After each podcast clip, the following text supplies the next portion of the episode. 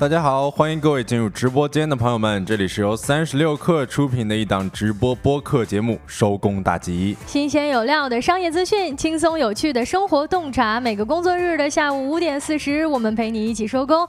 Hello，各位又见面了，我是晶晶，我是小泽，欢迎各位刚刚进入直播间的朋友们，我看到蒲公英。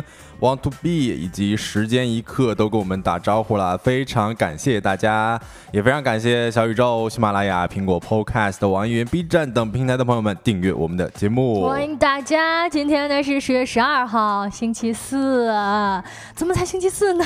实际上这周大家已经上了六天班了，是不知道各位今天的精神状况还好不好啊？听起来感觉我的精神状况好像有点飘忽了。哎，我不知道大家精神状况好不好，反正我看到时间一刻说。说自己下班的时候，我现在已经极近乎疯狂了。我已经，哎呀，是是，大家也下班了才能够来到直播间听听我们节目，跟我们一起多互动互动。希望今天各位能够更加活跃的跟我们一起聊聊天呢。嗯，是的，而且今天我们刚刚来到直播间的时候，我这个。户外的这个秋意啊，已经非常浓郁了。是，今天北京下雨了，不知道各位的所在地是什么地方？你那里的天气如何？也可以在直播间的公屏上给我们打出一波你的定位啊。北京今天是下雨了啊，呃，正式步入秋天了吧？我觉得算是。其实从整个国庆回来之后呢，我就一直在关注呃这个树叶的颜色，结果今天果真下雨了。呃，咱们老话说得好，一场秋雨一场寒嘛。嗯。可能这场雨下过之后呢，整个秋天的。步伐就会迈得更快一点。哎，是，刚刚晶晶说一直在关注各种树叶的颜色，我呃，我不知道你有没有观察到，就是咱们公司门口有一些柿子树。啊是啊，我在十一国庆之前，我还拿着相机拍了一下那些个柿子，之前都是绿色的，现在很多都变黄了。是是是是，就等着它什么时候掉下来了啊！是，真怕砸到咱，我感觉。也不知道能不能吃呢啊！哎是。嗯，刚才聊到秋天呢，今天看到在一些社交平台上有一个比较有趣的话题，呃，标签是为什么很多人都喜欢秋天？嗯，我就选择这个话题来当我们今天开场的一个互动话题了。呃，不知道各位朋友喜欢秋天吗？啊，你喜欢？秋天的理由是什么呢？呃，我觉得其实大家不管大家喜不喜欢秋天，反正在北京的秋天，相信很多人都非常喜欢，因为都很好看。而且有一些，比如说什么香山的枫叶节，好像现在正要开始了，而这各种的这种红叶啊、景色啊，都非常非常好看。嗯，我曾经看过一个比较有意思的回答，就说之所以喜欢秋天，是因为秋天是很短暂的。嗯，其实不管是南方还是北方嘛，其实秋天都挺短暂的。我记得之前聊到这个话题，我们有这种广州的朋友，好像还说，呃，广州的秋天限时体验卡已经打卡了，非常的短暂。不知道各位对于你所在城市的秋天有？什么样的感想呢？嗯，有的时候这个秋天从夏天到冬天，基本上就是一步入冬了，秋天根本就没有了。对，嗯，我记得之之前有一年北京特别夸张，就是那个下了一场大雨。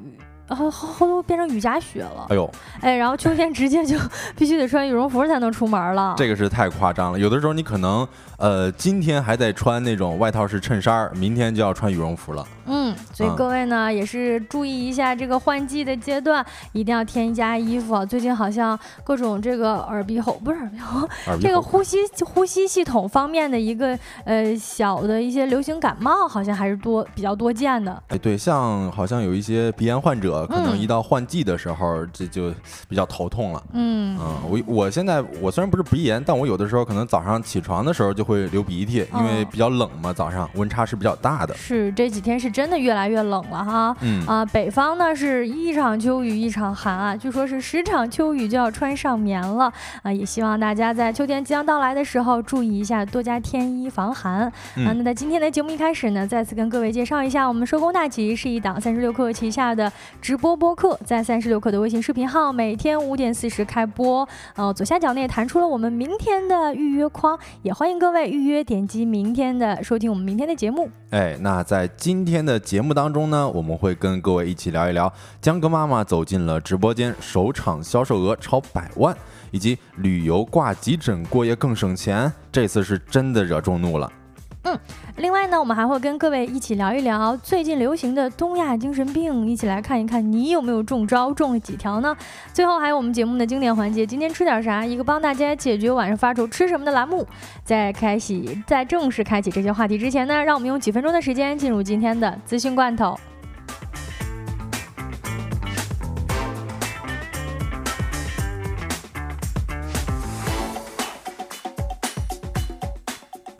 Hello。一起来品尝一下今天的罐头新鲜不新鲜？来看第一条消息，呃，股民朋友们想必比较关注了啊。A 股市场今天的大幅收涨，超三千三百股，是红色收涨啊。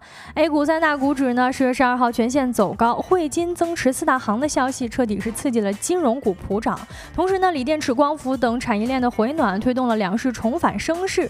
为你的统计数据显示，共有四十四只股票涨幅在百分之九以上，五只股票跌幅在百分之九以。上上，呃，北呃北向资金全天大幅净买入六十六点一六亿元，终结了连续四天的净卖出态势。呃，各位股民朋友，今天晚上是不是可以加点餐了？哎呦，这个国家队增持了四大行啊，释放的这种积极信号，可能会让一些 A 股的投资者心里好受一点吧。呃，但是好像前几天有一些新闻说，今年前三个季度有百分之八十的。主动基金都是亏的，啊，不过最后我们还是要给大家强调一下，就是我们这个节目呢，其实不会做任何投资建议的，还是要跟大家说投资需谨慎。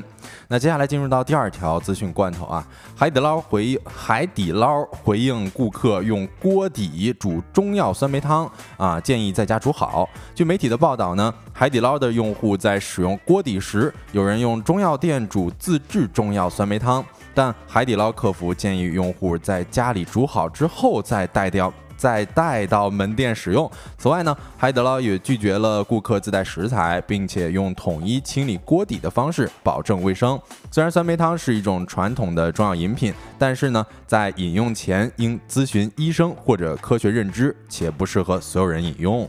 好家伙，你这真的是到海底捞做饭了！现在网友们在海底捞 DIY 的招数是越来越新了，甚至开始煮中药了。是啊，关键是你这有点耽误吃饭呀！你煮了这个中药酸梅汤，似乎好像不能用这个当锅底吃涮肉吧？哎，对我其实还挺好奇，他煮的这个酸梅汤跟海底捞的酸梅汤到底哪个好喝呢？哦，对，是海底捞自己有酸梅汤，对吧？对你这属于是呃有点要砸人招牌了，有点这个意思啊啊！来看一下今天资讯罐头的下一条消息：二零二三年应届毕业生平均薪资是多少数字呢？这个数字我非常意外啊，一万零三百四十二元啊。嗯。十月十一号，猎聘大数据研究院发布了全国高校毕业生就业趋势与展望二零二三的报告。报告当中显示呢，近三年应届毕业生的薪资稳中有升。猎聘大数据显示，相比二零二二年、二零二三的高校毕业生招聘薪资和期望薪资是略有下降的，但是呢，比二零二一年还是有明显提升的。具体来看呢，二零二一年学生岗位平均招聘月薪是九千二百九十二元，二零二三年呢则是一万零三百四十二元，三年来涨了一千零五十块。哎呦，这个从近三年来的这个北京应届毕业生招聘薪资和期望薪资变化趋势来看呢。北京的二零二二届毕业生招聘月薪为一万四千一百八十三元，二零二三届应届毕业生招聘月薪为一万三千二百八十三元。哎呦，有这么高吗？从北京二零二三届的不同学历应届毕业生的期望月薪来看呢，博士应届生期望的薪资是遥遥领先的啊，硕士呢是一万四千六百五十八元，本科跟大专呢分别是一万零七百九十二和四呃七千四百七十一元，均是高于。全国水平的，不知道大家看到这么一个数字，哎，这个这个这个这个这个没有比较就没有伤害呀，是不予置评啊，不是，这很难评，这很难评。对，主要是我看到这么一个新闻的时候呢，有一些群里边就开始发起了讨论啊，说这个东西这个数据是真的吗？到底是统计的哪些学生呢？人家说可能一可能是因为这个呃猎聘网站的数据，他们主要是猎头在招人，然后面向的基本上是企业的这个高级岗。位与核心岗位，啊，数据可能偏真实，但是呢，这可能仅仅只能代表一些。一呃一部分的应届生吧，可能本来就是针对那种特别优秀的人才的啊，嗯，所以说这种薪资水平其实比较高，是特定人群的。哎，对，我们可以注意到我们直播间的左上角已经有一个福袋了啊，我们的公屏里边也飘上了“收工大吉真好听”这几个大字儿啊，我也看到了 Queen 说看到抽奖就来了啊，可大家可以积极的参与我们的抽奖，然后这个也可以把我们的直播间分享给你的朋友圈里边，让提高你的中奖。几率来看最后一条资讯罐头啊，中国去年出生人口九百五十六万，二孩比例近四成。国家卫生健康委今天正式发布了二零二二年我国卫生健康事业发展统计公报。公报显示呢，二零二二年全国出生人口九百五十六万人。二零二二年出生人口中，二孩占比为百分之三十八点九，也就是差不多四成了啊。三孩及以上占比为百分之十五。二零二二年全国托育服务机构总数是七点五七万家，提供的托位呃提供的这个托位数是三百六十二点四万个，全国千人口托位数二点五七个。农村部分计划生育家庭奖励辅助和计划生育家庭特别辅助两项制度共投入资金两百七十八点零亿元，比上年增加三十七点五亿元。嗯，我看到直播间有哲在问福袋是什么？福袋就是我们收工大吉一个老传统了。我们一般会在星期四的时候疯狂一下，给大家做一个小小的抽奖，也欢迎大家参加一下，在我们评论区打出“收工大吉”正好听，就可以参加我们的这一次抽奖啦。呃，整体的我们的资讯罐头已经结束了。以上的资讯整理自快科技、北京青年报、上官新闻和每日经济新闻、红星新闻。稍后回来进入我们的说来话不长。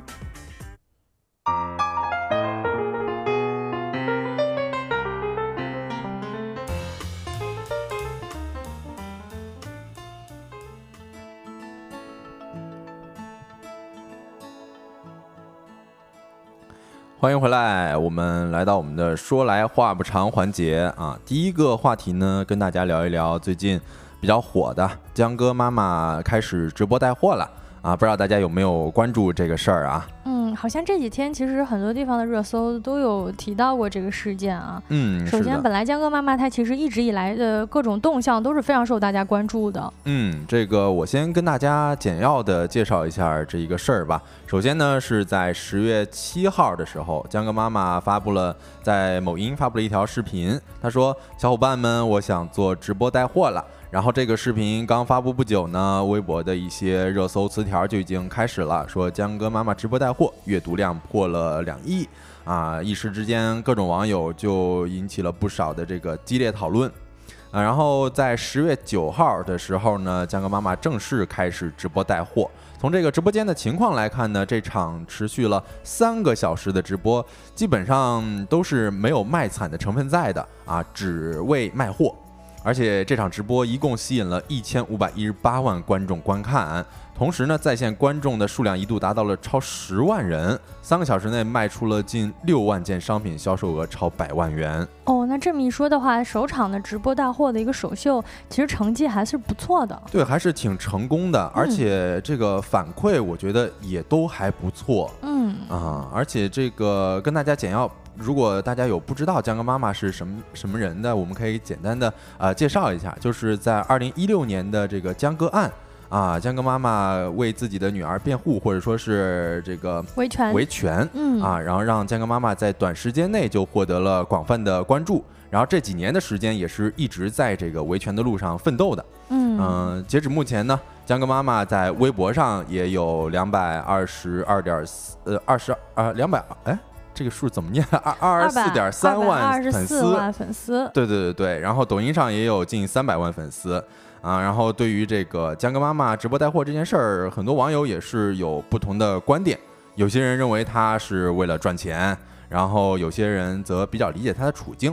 嗯，确实这个事儿呢，呃，因为以此前呢，江歌妈妈她每一次出现，实际上都是跟她的维权啊，以及整个江歌案的事件是有关系的。嗯，那这一次的一个呃公开领域的一个大的动作呢，是说要进军直播带货领域了。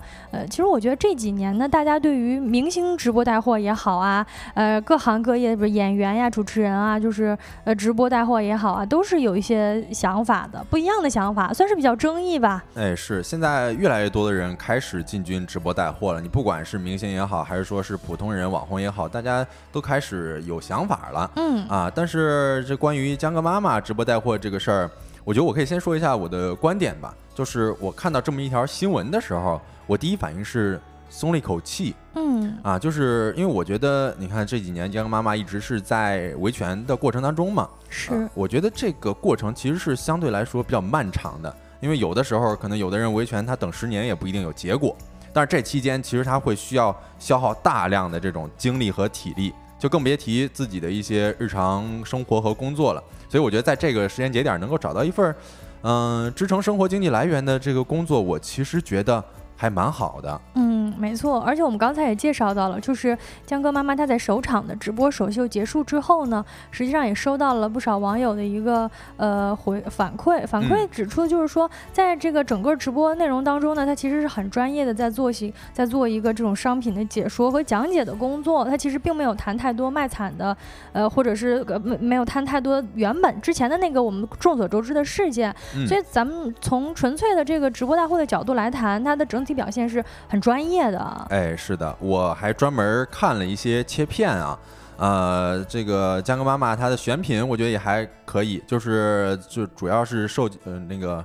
呃，完全是切合自己的受众啊。另外呢，就是也有自己了解的一些家乡特产，嗯啊。然后她直播的时候，我看了啊，也有不同的机位啊，可以方便观众更好的了解产品，嗯啊。然后整个直播带货过程也非常理性啊，也不会完全有之前很多网友想象的那样一些情绪营销啊。所以这个在呃，我们可以再看一下这个直播间的情况，就是有很多。网友就评论说：“永远支持江哥妈妈，然后理性消费以及阿姨辛苦了。”这些弹幕都是在直播间刷屏了的。嗯，所以而且好像他整整个直播的时候，他其实最开始就说了，就是跟网友们说，大家不要给我刷礼物啊，不要送礼物，就我们不是一个打赏类型的这种直播间。嗯，呃，我就是真的卖产品，如果你觉得这个产品好，你觉得它合适，你来买。呃，这可能就是我我也帮助到你了嘛，对吧？我也在行使一个我就是作为带货主播的一个职能，而不是说希望大家从情绪上呃来刷钱。我觉得这是一个非常正向的引导。哎，是的，这个我看到秀才一笑倾城在公屏上说，江歌案的被告之一刘鑫也带过货啊，这个也可以给大家说一下最新的消息啊，就是在今年的八月的时候，江歌案中的呃刘暖希，也就是原名刘鑫，在这个微信视频号上直播卖货。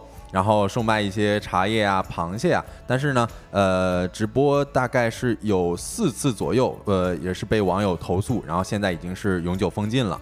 嗯嗯，这个是给大家补充一些最新的消息啊。我们也看到了公屏上有我们的福袋已经开奖了啊，恭喜 Kiki 这位网友，然后可以及时的填写你的中奖信息。我们会在大概是一周的工作日之中呢，给您寄出我们的福袋。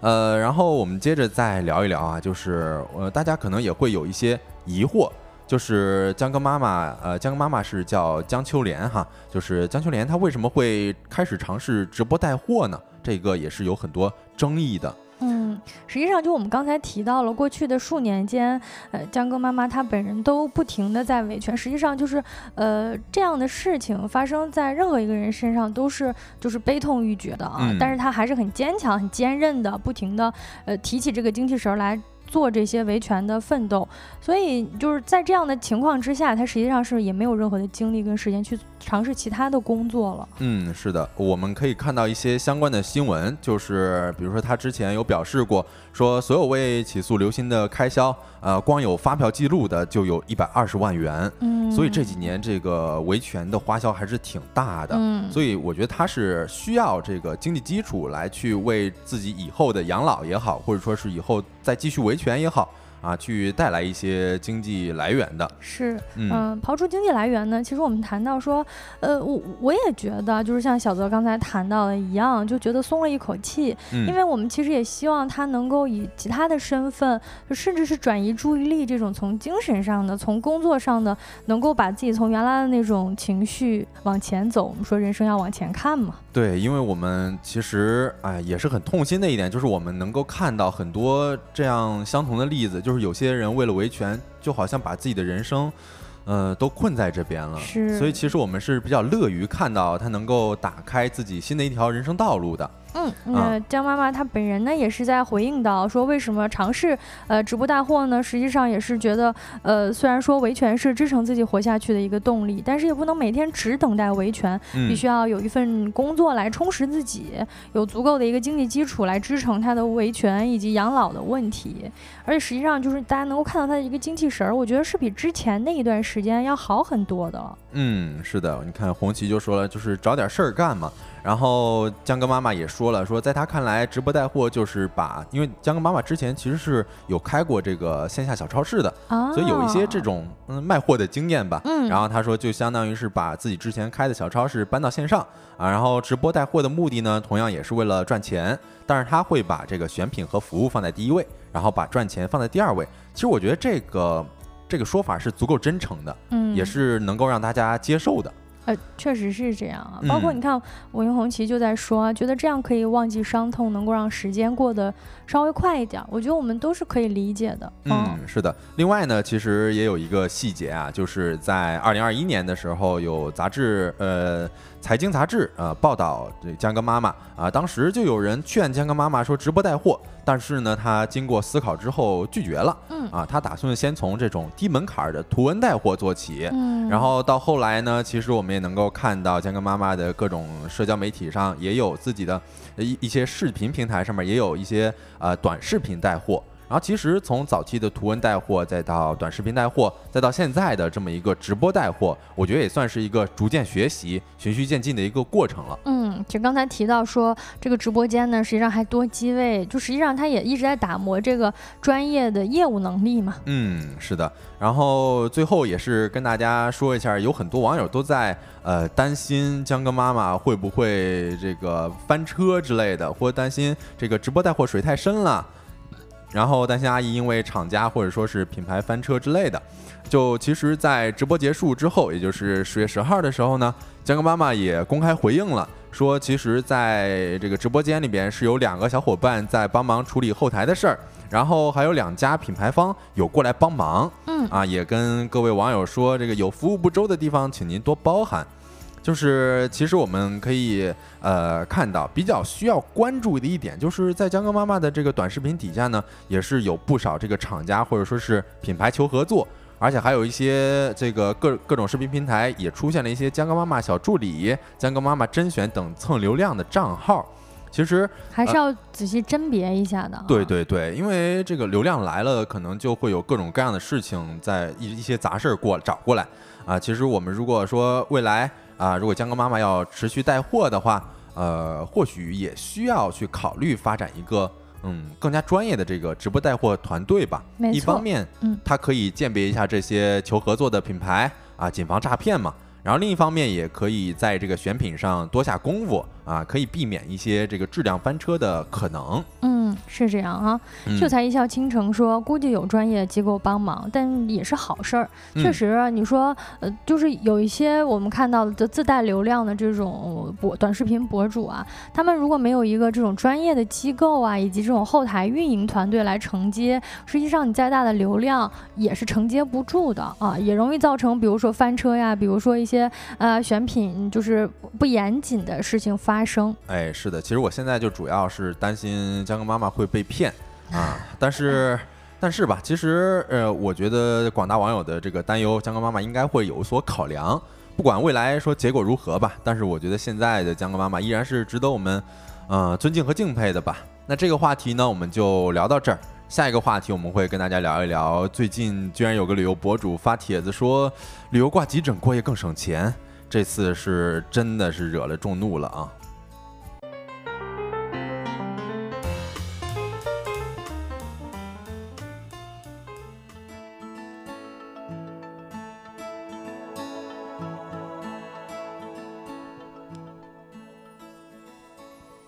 Hello，各位，说来话不长的第二个话题，跟大家聊一聊。呃，最近呢，社交平台上面啊有一个帖子，算是引发了非常多网友的热议，就是一个呃一个所谓的旅游博主哦，他呢给出了一个这种出行的攻略。他给出了一个什么样的攻略呢？就是如果你想要省钱过夜呀，你不一定要订酒店啊，订酒店可能会出现一些订不到房间的情况。嗯，所以呢，推荐你去大医院挂急诊号留宿。哎，哎这个我觉得就是我看到这个新闻的第一反应就是。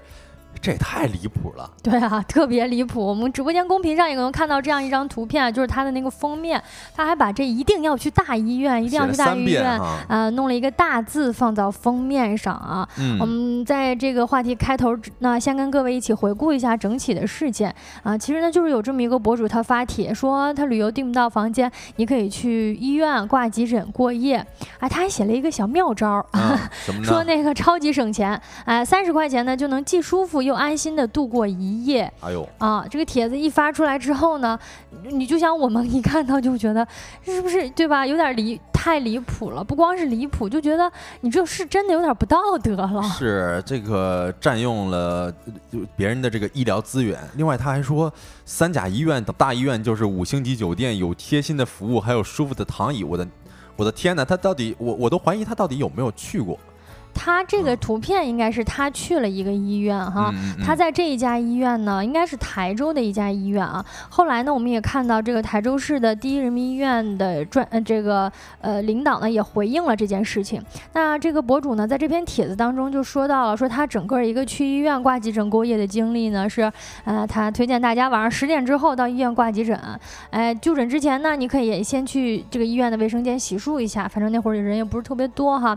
就诊的时候呢。哎，在谎称自己有些气喘跟咳嗽，哎呀，他都就就已经说了，说医生如果问你哪里不舒服，你就说你自己喘不过来气，咳嗽，让他给你开一个吸氧，也不用开药啊。然后呢，花三十块钱就能够在医院的躺椅上面过夜，护士呢还会帮你看管一下行李，你就可以吸氧，你就是吸氧，就是好人坏反正都能吸嘛。哎呦。他这个实在是，我都不知道该怎么评价他了。他写的这些东西，我真的是太离谱了。他把占用医医疗资源占用到了一个极致，我都感觉。嗯，不光是占用，甚至还想要广而告之，当这种大聪明。嗯，所以说这篇帖子一经发出呢，有很多网友就开始声讨他啊。有人在评论区就留言说：“你这明显的是。”呃，引导别人占用医疗资源，对啊，哦，而且就是有点这种为了流量，对吧？你把这种大字放到呃你的这个图片封面上，真的是为了流量，有点博眼球的嫌疑了。不管是吸引到的这种恶评还是好评，它都能够给这条帖子增加流量嘛？嗯，哎呀，我就觉得他他他能能吸引到好评吗？我真的是，哎呀，他这个常识有待观察。还真是啊，如果是给他好评的那那些那些评论，咱们也是有有点。有点太离谱了，王小喵说离谱他妈给离谱开门，离谱到家了。是啊，嗯，那这件事件呢，一一经这个呃发酵呢，就得到了非常多的这个。关注。事后呢，官方也回应了。十月九号呢，台州市的第一人民医院党委副书记、副院长、主治医师王东升就表示到，医院的急诊室呢，每天的人员进出频繁，抢救的床位是相当紧张的。那他肯定是要为有需要的伤员、病员服务的。是啊，啊，有些急诊患者连一个床位都找不到，直接铺一张垫子躺在地上睡觉。所以说，你这种一个身体健康的人到急诊挂号留宿，其实争夺了医患本来需要的，就是等于患。者本来需要的资源，以及这个医生一晚上能够看的这个病号的数量嘛，所以它不仅仅是医疗资源的浪费，还会造成急救啊、急诊抢救功能上面的一种混乱，你这是万万不行的。对，而且其实还有一点啊，大家也是需要注意的，就是因为医院它其实有各种的病号嘛，呃，很容易交叉感染。就是你一个健康的人过去的话，你而且你还要住一夜。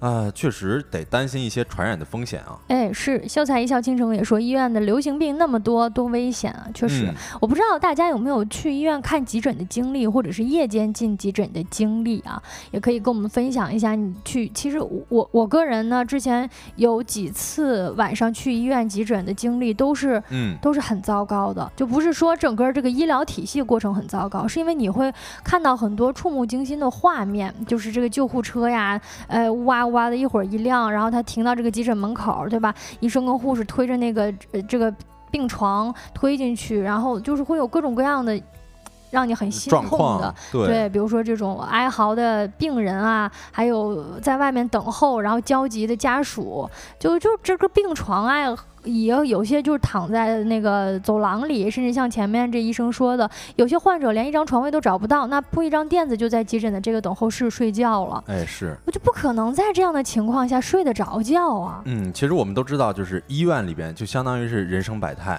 就虽然说我看急诊的经历相对来说比较少一些，但是我之前有看过一个综艺，应该是令人心动的 offer，然后里边也是医疗片啊，我就能够看到，其实，在急诊的时候有非常非常多各种各样复杂的这个情况会在急诊室，包括走廊，然后包括这个医院大门口会发生，所以其实你如果想要。啊，真的想要在医院里边住一晚，尤其是在急诊室住一晚的话，那会很很难睡得着的。哎，没错哈，就前面这博主提的这个建议，我们就先不去审判他的道德成不成立啊，我们就先讨论一下可行性，就根本不可能，就没有人会在这样的环境的里底下休息的下去啊。嗯，Still Life 说晚上的急诊应该人很多很吵吧？去了真能睡得着？你是不可能能睡得着的。可能这人他他没有去过，或者他去了一个这种呃，比如说人非常少的医院。或者说那种非常就是比较空置的那种晚上没有什么人的医院啊，你还在这跟我们分享急诊有一些这种舒适贴心的服务，实际上实际上就觉得很离谱了。对，而且这个这种事儿好像不是个例，是吗？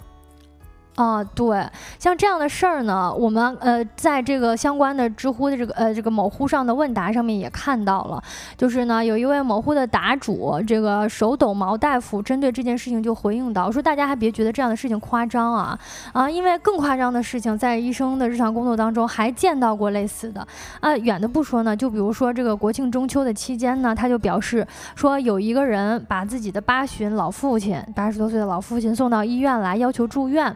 啊，结果给这个老人检查身体，发现呢，除了血压高啊。就找不到什么其他的大毛病啊？理理由呢？那为什么要送去呢？啊，实际上呢，就是因为这子女啊想出去玩儿，那孤寡老人呢放在家里面也不放心啊，放到付费养老院呢，你说时间又短，可能价格又比较高，想来想去呢，哎，他们吧，就是也是当大聪明了，想出一招来，哎，说送医院呢挺合适的，毕竟呢知名大医院对吧？网上床位费还便宜，哎，然后呢还有这种医医就是医生啊护士啊在这守着啊，所以说呢，其实。心里还挺放心的。哎呦，他他自己放心了，但是有点太自私了吧？啊，对呀，所以呢，就是这种医生说这个情况是不符合住院标准的。是啊，去了好几个科室都不收他，结果呢，呃，你说这个正常啊？你医院不收你就偃旗息鼓你就完事儿了，你就回家吧。你本来是不合理的诉求，哎，结果呢还闹着要找医院投诉，就说为什么不能住？我就是要住。这。我看到秀才一笑倾城说了，说这样的子女白呃子女白养活了。是的，我觉得也是。对，其实呃，就主要是我们前面提到的，呃，首先就是这种订酒店的省桥小妙招哈。首先，我们先不论说它酒店是不是真的有那么难订啊，嗯，就是真的那么难订的话，它肯定也还是有一些，比如说我们找一些其他的方法能够过夜的，你也不至于去挤挤占这个医疗资源呢。是，你看人家 Stone 都说了，租辆车也能过夜。呃，下面我们就跟大家分享一下，就是如果你旅游实在是订不着酒店，哪些地方可以住。首先，其实有一个就是洗浴中心，这个相对来说能够让你住的舒服一点。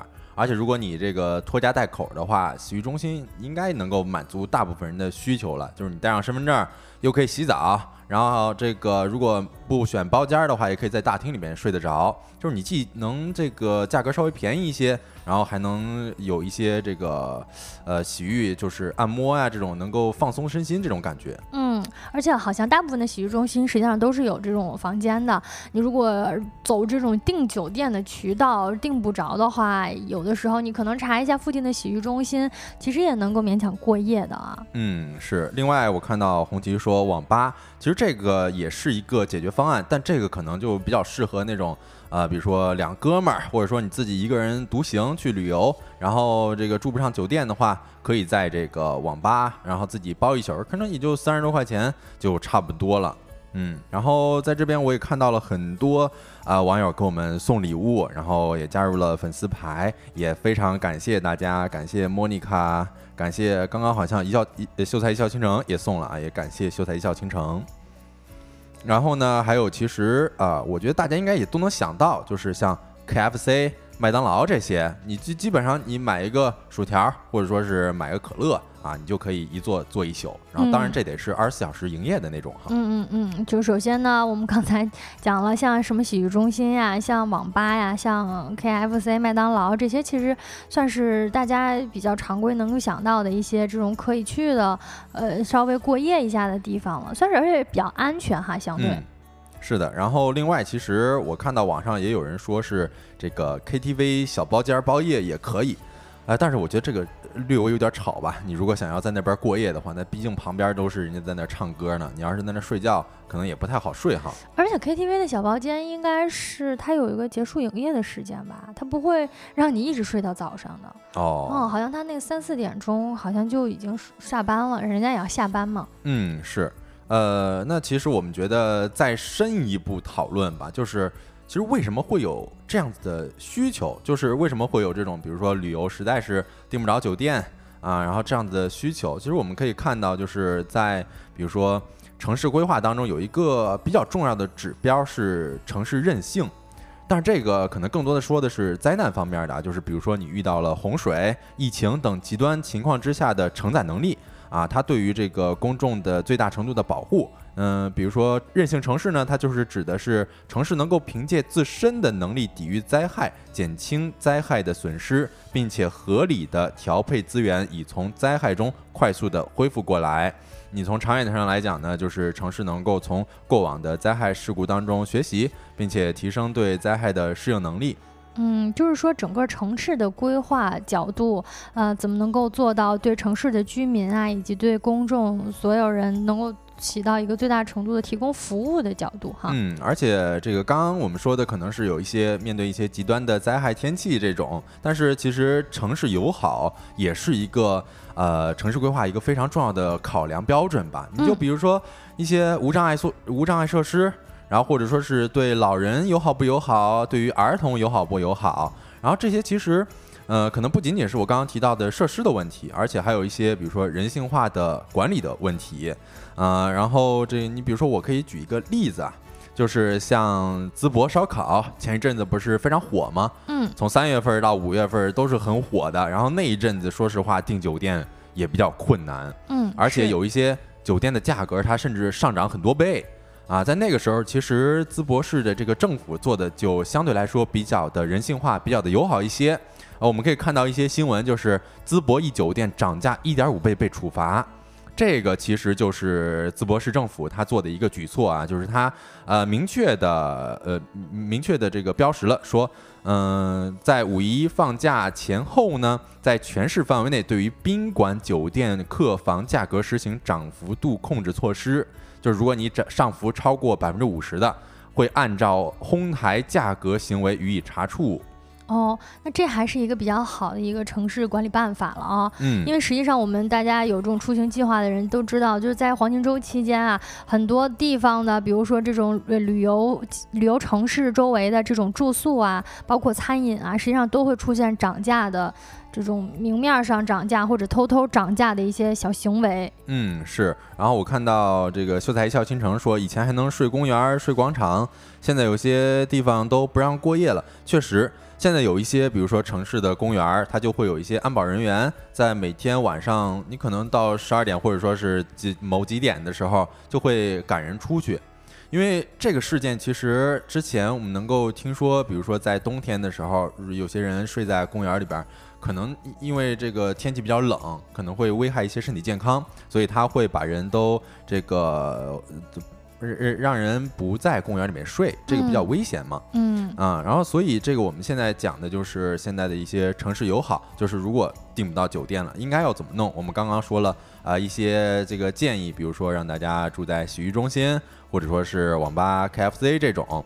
然后现在呢，也是在讲一些政府它如何面对就是呃这样子的一个需求吧。嗯嗯，看到直播间很多人可能是刚刚来的，看到我们聊的这个话题是有有个大聪明说推荐大家如果订不到酒店的话，可以去住到医院。确实是，这不精明到家了吗？不是，这不是，这不是离谱到家了吗？啊，嗯啊，我们也当然完全对于这样的事件是非常非常抵触的啊，非常负面的评价，就觉得说你这首先是挤占医疗资源了啊，其次呢是你。现在对吧？这不是就是前人烧树，后人就火灾了。就是你现在可能你不是看病的那个人，万一以后有一天你是那个看病的人，你有这种医疗资源方面的需求，你肯定也不希望你着急医生去看病的时候，这个医生再给另外一个人，对吧？他想在这过夜吸氧的这样的人。所以其实大家呃更多的这种共情，更多的换位思考，实际上能够对吧？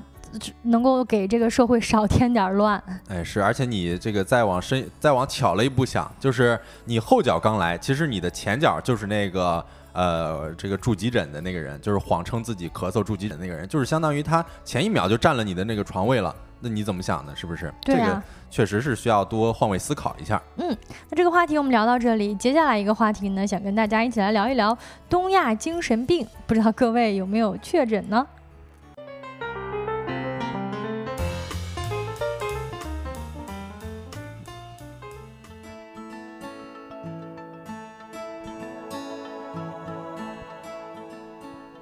嘿，Hello，各位，欢迎回来，一起来到说来话不长的第三个话题，聊一聊东亚精神病的啊。呃，看到直播间老胡巨靠谱在说，好多城市都有二十四小时图书馆，可以去图书馆，也有免费充电。哎，这个呃，我之前有去南方的一些城市，有发现他们的图书馆真的是设计的非常非常好，而且很贴心。对，是的。然后我看到朝阳区钱多多也说，现在争做文明城市，呃，不是，我是念差行了。说好多城市都有二，哎，我怎么又念差行了？这怎么回事啊？这个就是以前还能睡火车站，现在都得实名制验票。这个我自己也有亲身体会，就是我国庆回家的时候，那个火车站它这个就就不让你进嘛。就是如果说你没有弄到这个票的话，就是实名，就是你就会得在外边度过。所以。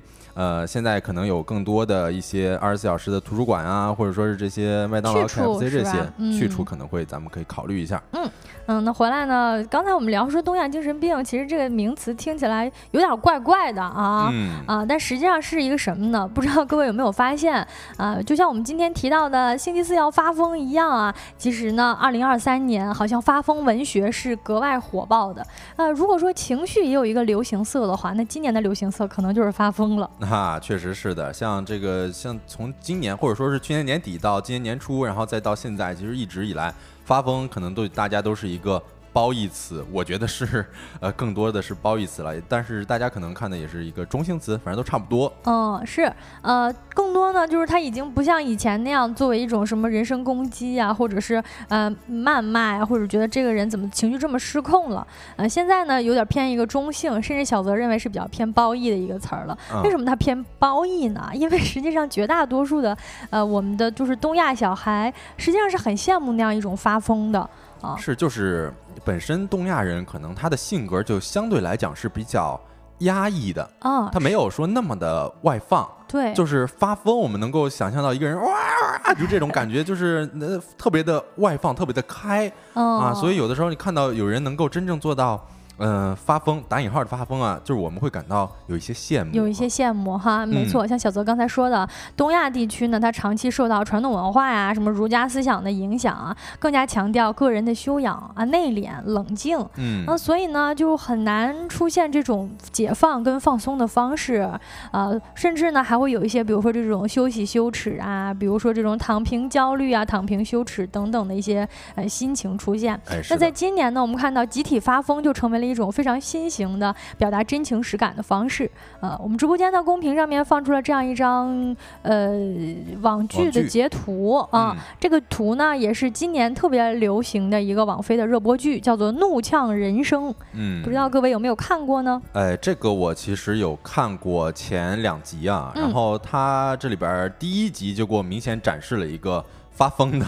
对。柿子就是路怒症。啊，对对对，而且呢，他们这两个角色呢，设定一个是华裔，一个是韩裔，啊，确实这两个演员本身也是一个是华裔，一个是韩裔了啊，对啊，他们呢是生活在美国。啊，这个剧情呢其实我们就不多讲了，但是大概介绍一下呢，就是说两位亚裔呢都是处于呃这种生活当中的一个非常焦虑跟压抑的情况，嗯。啊，那这个左边的这一个呢是女主，右边。这个男主啊，左边这个女主呢，她是一个精英中产阶级的一个亚裔啊，右边这个呢，实际上是一个工人阶级的，就是这种蓝领的呃一个亚裔。是的。但是呢，不管是生活在什么阶级，似乎这就是意味着，就不管你有钱没钱，你都是非常压抑、非常焦虑的。嗯，是。现在大家确实是，就是因为各种事情吧，你可能有钱的时候也会为了一些，比如说家庭生活，然后感到压抑。然后如果说是你没钱的话，可能更会因为一些，比如说工作呀，或者说是。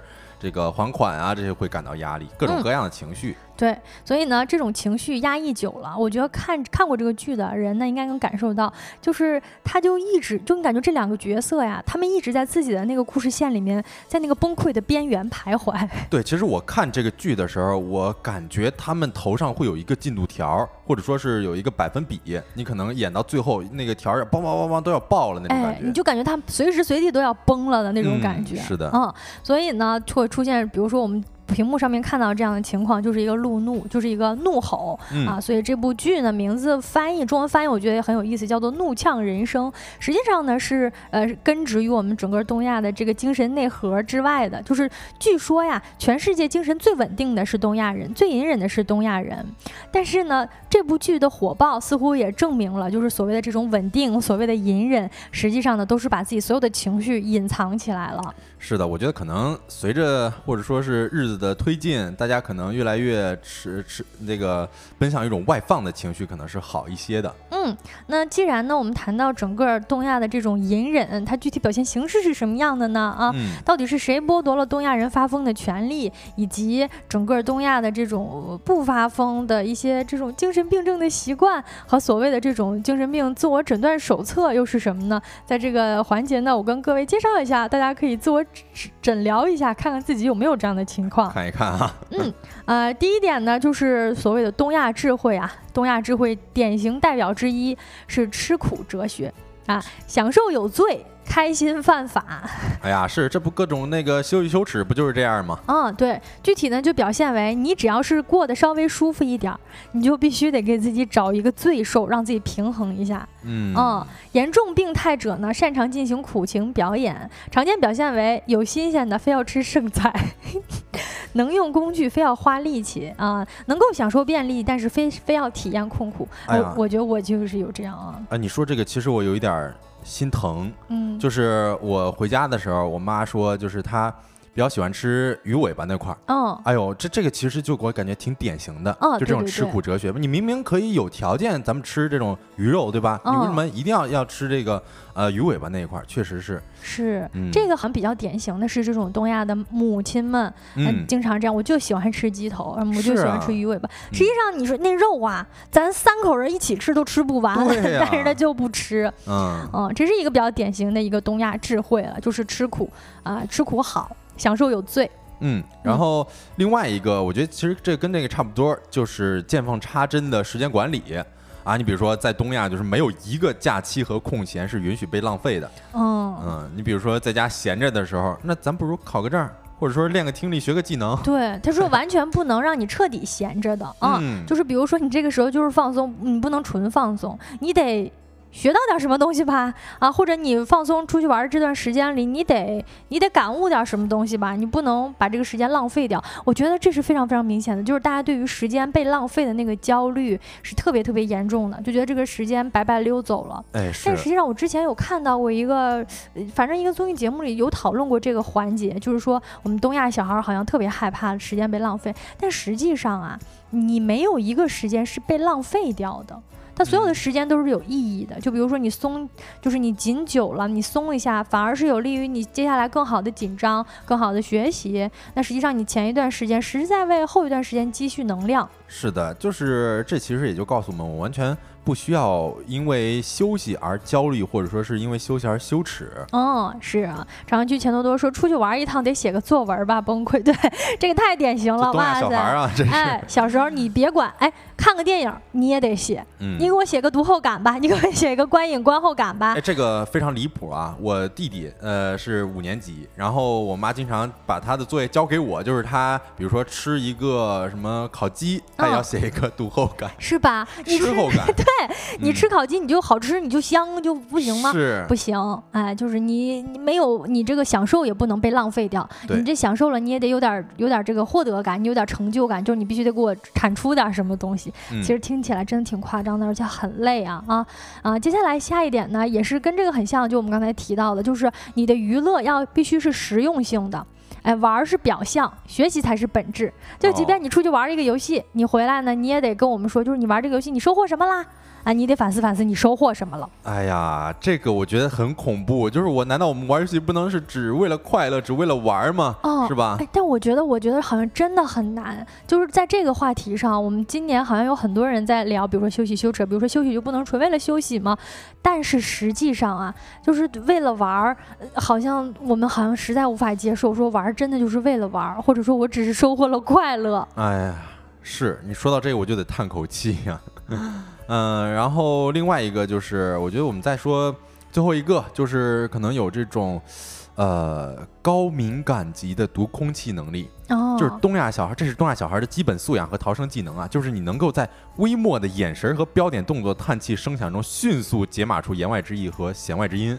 哎，就是读空气，哎，就是好像，呃，我感觉好像大家都是那种从小就是特别害怕家长生气呀、被说呀，所以就是时时刻刻小心翼翼的，特别谨慎。对，就是每天都在绷根弦，嗯，这个是很夸张的东亚的，嗯。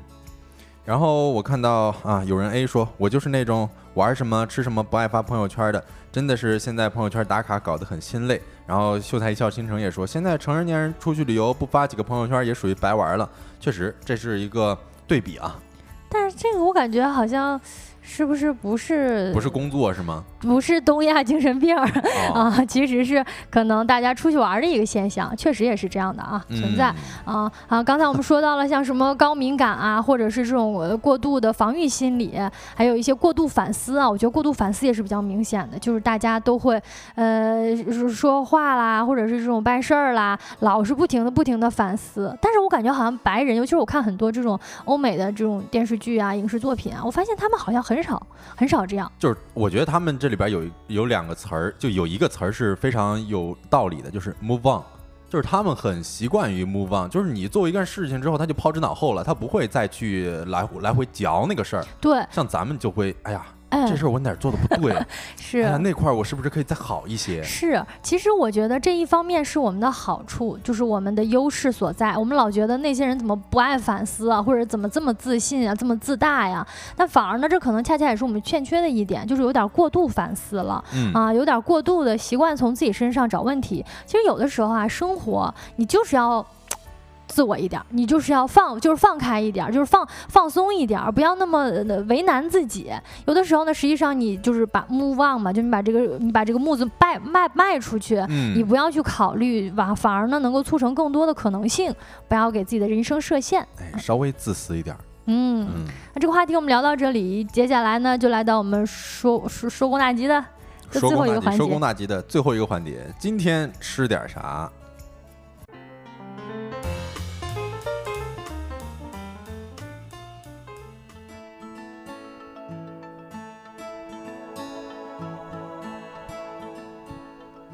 ？OK，在开始最后一个话题之前呢，也是先感谢一下各位给我们的互动，然后也感谢一下有人 A 给我们送出来的礼物，非常感谢各位给我们送的礼物。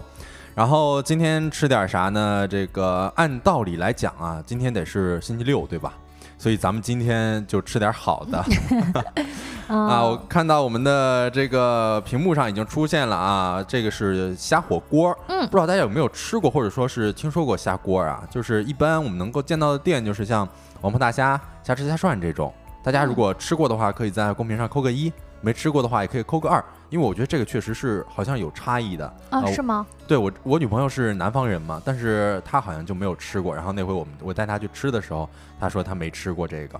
嗯嗯，有人有人说收工大吉的收工环节，没错啊，收收工环节，我们聊聊好吃的啊。今天选了这么一道虾锅啊，整个画面不管吃没吃过啊，看上去是非常非常诱人的，是吧？太馋了，就是我觉得大家看图片就能够想象到这个虾锅的味道哈，就是满满一大锅虾，基本上就是开了背的，然后这个虾你不用考虑虾线啊，或者说是这个安全的问题，你就直接对着这个。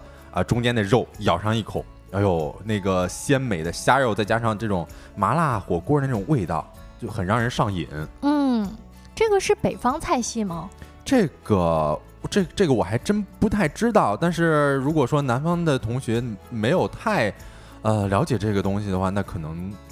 哎呦，这个我真不好说。嗯，啊，但是它既然是火锅的一个变种，我觉得可能大家都有吧。嗯啊，这个我估计可能是这几年的一些比较融合的菜的类型了。嗯，那其实吃起来呢，我记得啊，我吃过之前的口感，好像它其实不是煮出来的味道。嗯。呃，因为这个我们可以看到它都是这个开虾背的，而且这个虾瓣儿非常开，就是它其实是首先把这个虾给炸了一遍，嗯，炸完之后就放到这个类似于火锅里边再开始煮嘛，哦，所以是有那种口感的啊，就是说其实呢这个菜啊，它其实是先呃在别的锅里边做完了之后呢，放到咱这锅里来，你先吃吃完了呢再涮，对吧？对，是这样。然后有人说虾堡，呃，我感觉可能哎差不太多吧。嗯，是，长安区前头都说虾仁虾串是是这个，呃，然后呢，其实再给大家说几个我和虾锅相关的记忆吧。哎，对，其实就是我小学的时候，我妈就经常带我吃虾锅。哇啊！你小学就有了吗？我还以为是这几年才有的。这个其实 是就是近十几年，呃，可能一直都有，但是咱小时候它没有那么火。明白啊。然后那小那时候我吃的店印象非常深刻。哎呦，为什么？因为它的那个店名非常特殊。店名叫海底捞哟，小泽小时候吃的挺好。哎呦，我真不知道为什么他那店名叫海底捞啊！但是我长大的时候，可能从我小学就开始吃，然后初中、高中那那店慢慢就没有了。嗯，然后长大之后，这不是就有了我们众所周知的这个海底捞吗？嗯，我怀疑那个好像是被。这个现在的海底捞取缔了啊，嗯，然后另外呢，其实我吃这个虾锅啊，基本上我就不剥壳，嗯，就是我往中间一咬，那虾头虾尾就直接就丢掉了，嗯啊，然后中间的虾饺我就嚼吧嚼吧就下肚了。哎，对，确实有一些，就比如说炸过的大虾呢，实际上那个壳其实也是可以吃的。嗯，而且我一直有一种那种潜意识，就是吃这个东西能补钙。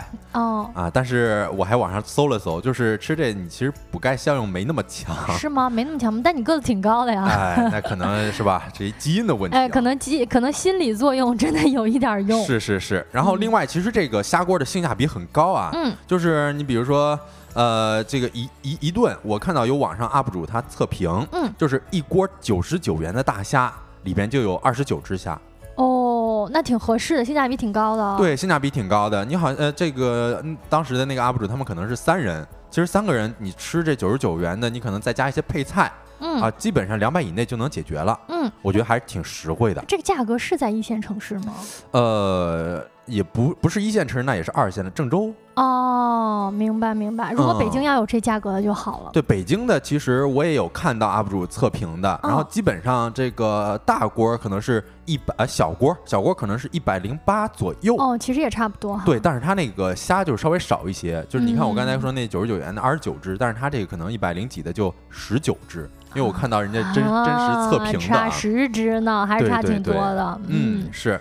但是这个不知道大大家如果有吃过的哈啊，应该知道这里边这个配菜都是啥。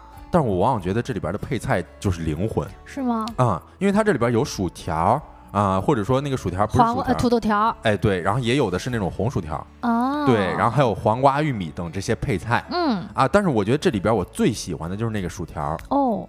因为刚刚金妮也说了，这个虾它可能不是那种煮的口感，嗯啊，因为我刚刚说这是炸过之后再煮的嘛，嗯，其实这个薯条和黄瓜也同样是炸过之炸过一遍之后，然后再往这个虾锅里边煮。啊，就是说它本来就是很有味儿的，哎，是，其实不是咱们说火锅里边的那种味儿，呃，但它其实也有了，就是你能够就是炸完之后，它那个口感是比较酥的，然后你在这个煮完之后，你能够有那个虾锅里边虾油的味道，比较鲜，比较好吃，听着就香。是，而且另外那个黄瓜和玉米，其实我们能够感觉到，就是黄瓜和玉米它有点像那种出淤泥而不染。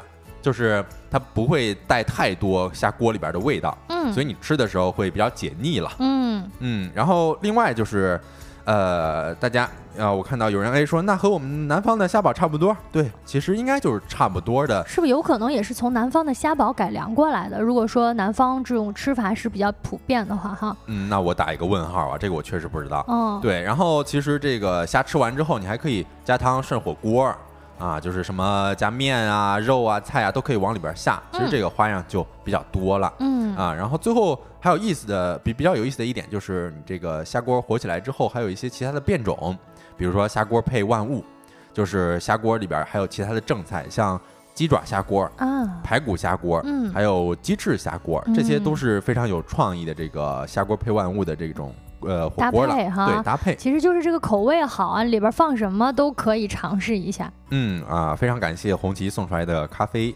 哎，这是不让我下班了，晚上给来点咖啡啊！哎，对啊，今天呢推荐这么一道虾堡，也欢迎各位所在的城市的各位朋友去查一下自己周边有没有这个这样的美食啊，就是虾锅。嗯，这个关于它的这个历史考证。啊，说实话，这个确实我感觉它没有什么特别强的那个历史渊源。但是我看到有些人可能说这个虾锅可能跟呃苏东坡做虾有关，但这个可能大家也就私底下自己查一查就好了。具体的我是没有太查到。没事儿，我们知道它好吃就行啊。是的，啊，那以上就是本期节目的全部内容了。最后再跟大家介绍一下“收工大吉”这档栏目，我们呢是在每个工作日的下班时间，也就是五点四十。啊，开播的直播播客，这里边会有新鲜有料的商业资讯，以及轻松有趣的生活洞察。那以上就是今天直播的全部内容啦，各位可能也都听馋了吧？听馋了就去吃晚饭吧。如果你有任何的建议或者意见，以及话题投稿，还有想要了解的事情，都可以通过小宇宙来加一下我们的小助手，我们会拉你进我们的听友群。那我们的听友群是非常非常的热闹啊！最后再说一下我们的 slogan。